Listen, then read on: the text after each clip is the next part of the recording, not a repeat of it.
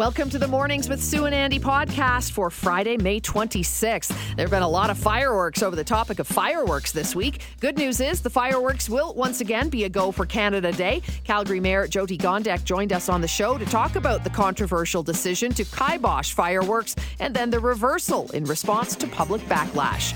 They're usually on the front line looking after sick children, but four pediatric cancer nurses are trading in their scrubs for running shoes to raise money to send kids with cancer to camp, competing in the 2023 Kindle Pursuit. One of those all important frontline workers, Caitlin Smallwood, joined the show this morning to tell us what they're doing and why. And the countdown to tip off is underway. The season opener for Calgary's new Canadian Elite Basketball League team is this weekend. The Calgary Surge will play out of Windsor sport arenas, and the excitement is building. We had the pleasure of chatting with guard Mason Bourcier to get the lowdown on the new team in town. We've seen a lot of fireworks over fireworks this week, and it looks like there will once again be fireworks for Canada Day. Joining us to talk about all the things going on in the city of Calgary, Mayor Jyoti Gondek joining us once again this morning. Good morning, Madam Mayor. How are you? I'm doing well. How are you, Sue? Excellent. Thank you. Uh, I'm glad that uh, some of the confusion perhaps has been uh, resolved, but it looks like Canada Day fireworks. Can you explain some of the details on why the decision was originally made to cancel fireworks, and then we can get into uh, why we've brought them back? Yeah, I absolutely can. From what I understand from administration, uh, it was the arts and culture team that made the original decision um, we had some issues last year when the fireworks were at um, the municipal complex. Uh, the debris that came down with the fireworks actually um, created a, a situation of ashes coming down on the residential school memorial, and that was an absolute travesty. And so, one of the things that the team wanted to do is make sure that we did not repeat that mistake. So, when they tried to figure out where uh, aerial fireworks could be launched, that site was out of play. Um, Center Street Bridge was also out of play, considering it was too close to Chinatown. And uh, we are also honoring the fact that it's been 100 years of the Chinese Exclusion Act. They look for different sites. And when that became an issue, they decided to do fireworks from the stage, the main stage at Fort Calgary this year.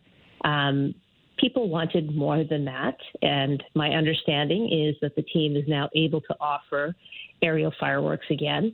I'm not sure of the location. They're scoping out a site. And so that's what has been happening over the last uh, couple of weeks. I, do you think? I mean, now that you explain it, it makes more sense as to why and what what the thought process was behind it all. But that was, I think, what people were upset about. There was there was a lack of explanation, and I think you know of late for sure when we don't understand things, our first reaction a lot of the time is to jump to anger and and confusion, etc. So maybe was that a little bit of a, a problem on this decision? Is that nobody really understood the why behind it? Not even city council members or yourself, it seemed. I think that's exactly it, Sue. I think what happens sometimes is decisions are made and no context is provided. Um, I have spoken with administration and encouraged them in future when it's something this significant, probably want to give an explanation and a narrative around the decision making. I think that's what frustrated uh, the public, and I believe it's an important lesson for administration to have learned. I have assurances that in future, when significant decisions are made, that the public will be informed in a way that makes sense to them. And, you know, maybe another lesson out of this as well is that, you know, when Calgarians really feel quite strongly about something, they should speak up and, and have their voices heard. And in this case, council listened and an ultimate decision has been made now that, as you said, the fireworks will go ahead. I think it's important, too, that Calgarians are able to reach out to administration, who ultimately made the original decision and made the new decision. Um, council has a lot of really heavy work to do, and sometimes the operating decisions don't have to come to us. This is a prime example of that. Uh, Calgarians had their voice heard, and uh, David Duckworth, our city manager, made a significant decision in the last day.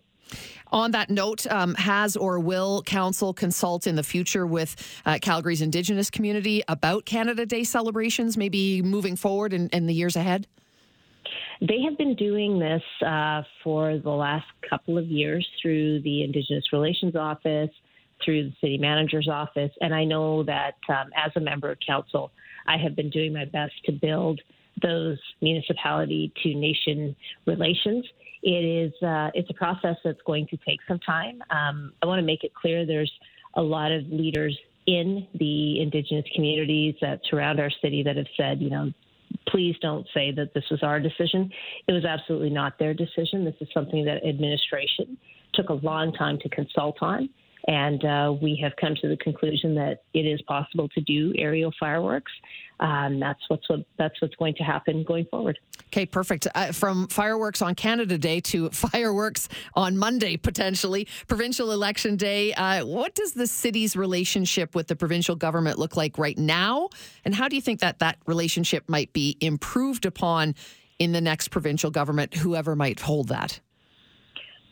Well, we have gone through a significant situation in our province with the wildfires. And I can tell you that Calgary was at the ready to assist in any possible way that we were needed. Uh, we have remained in close contact with the provincial government through this. And I think that's really something that we need to recognize. It's absolutely critical, regardless of which party is in power, for a municipal government to have that relationship with a provincial government. Um, historically, it's been a bit of a parent child relationship. We have worked very hard over the last, you know, five years to make sure that the relationship is one of two, if not three, orders of government speaking together about what's needed for the common citizens that we serve. On that note, advance polls have been very, very popular. Have you been out to cast your ballot already? Well, I had to take uh, my family out to vote. And so, yes, I did go before I headed out to Toronto, which is where I am right now at the Federation of Canadian Municipalities Conference. So I have voted. Excellent. Okay, we'll talk about your uh, work on the panel coming up in just a minute. But uh, just getting back to the election for just a moment, uh, we know the UCP, the party, Danielle Smith herself, agreeing to financially support the arena deal. Obviously, that's continues to be a hot topic in our city. Does the outcome of this affect the arena deal, do you think? Well, it is going to be our responsibility as a municipality to work with whoever forms government, particularly whoever is on Treasury Board, to help them understand why this investment in downtown is so important. This is an infrastructure project for the provincial government to ensure that we are realizing some strong returns on the investments that we've made in the East Village area, in the culture and entertainment district. So I remain confident that the business case is solid, and we will work with whoever wins on Monday to realize this uh, significant step for the city of Calgary. Mayor, more violence downtown. Two people arrested after a fatal stabbing yesterday. Uh, how are discussions with the police and just things that are you know going on behind the scenes in terms of the violence we've been seeing of late in the city? How, how are how is that going? Any steps that you can update us on? I can tell you that the Calgary Police Service is incredibly diligent in trying to make sure that the public has all the information that they can share with them. That is the situation this time as well. Um, I know that our teams at transit and you know within administration overall work very closely to ensure that public safety is a priority. This is just a time across the country when some pretty significant things are happening and it's making us all very uneasy. Um, I can tell you that the mayors that I've been meeting with over the last day are experiencing the same things in their city. So we continue to work with the police service. We continue to make sure that enforcement is a priority and that we are also understanding the positions of vulnerability that people find themselves in. All right, let's wrap with uh, your work in Toronto. As you said, you're there right now. Uh, tell us about the panel that you're on and the work you'll be doing. Yeah, I'm on a panel in about an hour that is talking about how you build a welcoming community. Um, I am on this panel with a couple of mayors from across the country, one from Quebec, one from Manitoba. Uh, they've got some great ideas on how they created a very welcoming and inclusive place to live. I'll be talking about how we do that in Calgary. Um, again, we had a full day of big city mayors meetings yesterday where we addressed issues of housing security, homelessness, mental health. And those are the types of things that we continue to advocate for from the federal government. Thank you so much for your time this morning. Have a great day. Enjoy TO. Get back to Calgary safely. And thanks for joining us and, and chatting this morning and giving us an update on all the important issues going on. Thank you and have a great weekend. You too. Calgary Mayor Jyoti Gondek. They are on the front line looking after our sick children, and now they're trading in their scrubs to help raise money to send kids with cancer to camp. Four Calgary pediatric cancer nurses are competing in the 2023 Kindle Pursuit, and one of those nurses joins us now. We say good morning to Caitlin Smallwood. Uh, good morning to you, Caitlin. Hi, good morning. Well, to begin, we, we hear the term pediatric nurse time and time again, uh, and that's fine for us to, to define what you do. But how about in your words? How would you define your job, and what is your job like on a day to day basis, Caitlin? Yeah, I, I always say that I have the best job that no one wants to exist. Mm-hmm. So we get to take care of kids here in Calgary and um, across Alberta who are uh, struggling with cancer diagnoses um, as well as hematological concerns. So we we get to be part of these kids' lives as they go through that journey. Now, tell us a little bit about Camp Kindle, and then we'll get into the actual competition side of things. But why is Camp Kindle so important to you, and why should we all be so aware of what it does for our kids in this community? Yeah, Camp Kindle is this amazing opportunity. Um, kids affected by cancer have special needs. And so just going to a regular camp often doesn't provide for them what they need in order to be safe and cared for. So Camp Kindle is a place where children affected by cancer can go and and feel kind of like a kid without having to deal with the stresses and the um, treatment that they're having to face here at the hospital. All right, let's talk about this competition. I, am new to this, the the uh, Kindle Pursuit, and I know mm-hmm. it's been going on for four years. What happens at the Kindle Pursuit?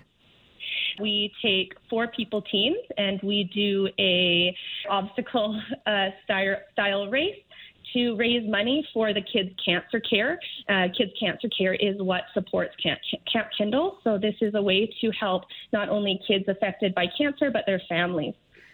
I, I mean, it sounds pretty fun. So you're you're trading in your scrubs, you're trading in work, your actual work everyday job to go and and really kind of fight for these kids in a different way. Who are you competing yeah. against? Are these all pediatric nurses from the sort of the, the Grand Calgary area?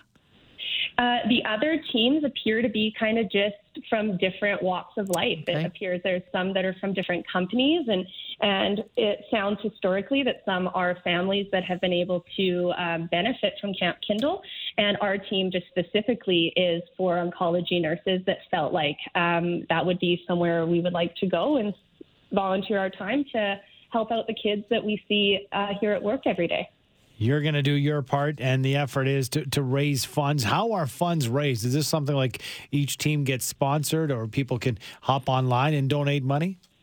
Yeah, absolutely. So if you go to kindlepursuit.com, you can donate to us there. You can donate to a team specifically, you can donate to an individual specifically, or you can just donate to Kindle Pursuit.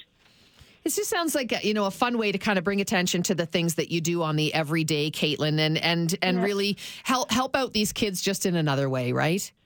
Yeah, we're it's an amazing uh, and unique opportunity that four of us have, and and we're so excited. We always say um, we see these kids fighting every day, and we're excited to be able to go and fight for our kids.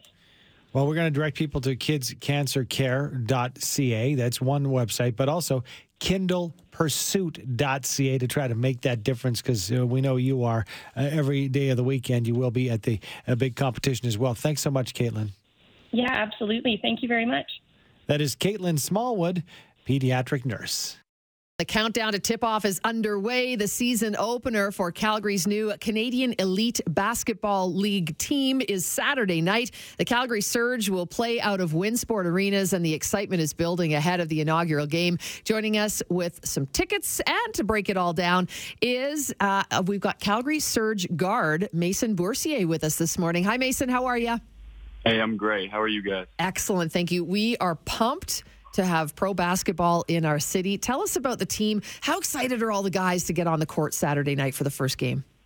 I mean, we're all just experiencing it for the first time. And I mean, for me personally, just being here in Calgary and experiencing the city has been nothing but like amazing. I mean, in a crazy cool area. Um, but one thing I will say that's been pretty impressive is it's rare you get an organization that's been so well put together, and would, you got to thank the owners for that. Um, but you have a coach and a coaching staff who's top tier in this league and, and organized and has every variable taken care of, and you have a group of guys that are not only extremely talented that bring NBA experience and and a lot of years of professional experience, but everyone I've met so far has been like just amazing human beings. So I, I've I've already experienced two years in this league, and I can say with a lot of confidence that this is the most promising team I've been on. And not only are you getting a great group of group of guys, but you're getting some very talented individuals. And if you're a basketball junkie or you're mm-hmm. just starting to look into the game of basketball, you will be getting an amazing experience. Love it. Tell us a bit about your story, Mason, your journey to becoming a pro player. Oh man, um, I mean, mine. I guess you could you could call it a little bit of an underdog story if you'd like. But uh, I'm from Kelowna, British Columbia. Um, raised my whole life there. Played most of my basketball. Whereas, um, it's funny because when you look into the future, when I was a little kid, the guys I'm playing with right now, I used to be huge fans of. Like I used to watch them on TV. I used to be rooting for them to make the NBA, and um, like Justin Jackson, for example, I used to be, you know, studying his game as a little kid. Um, so I go through all my playing years of uh, playing high school basketball, um, summer basketball in Kelowna, British Columbia, and I was never a high level recruit like a lot of these guys on this team. And um, you know, I just I never stopped. I never kind of gave gave up. And when I got to UBC, which is where I started my university career, you know, I had a lot of people kind of telling me like, you know, your love for the game is it's admirable, but you know, at some point you usually start to realize like, okay, I gotta do something with my life and you know i got to make money and you know i got to kind of become an adult. And i always heard that it's like it's about becoming you know an adult. And i was like it never computed in my mind you know? I was always like but i love like this is what i do you know i loved it. So i went from kind of just that kid that was i guess you could say with delusional optimism as uh, some people would call it um but it was crazy because four years later five years later and all the talking heads that saw me one way slowly shifted their minds, and now they're they're they're cheering me on to keep going. So I went from UBC, um, played a little bit of everywhere. I've played on teams in Ottawa. I played on teams in in Newfoundland, which was where I was in the CEBL last year. Um, but yeah, I played all my days in Kelowna, British Columbia. Got to UBC, um, transferred one year to play in Ontario for college came back to Langley, British Columbia, played at Trinity Western University.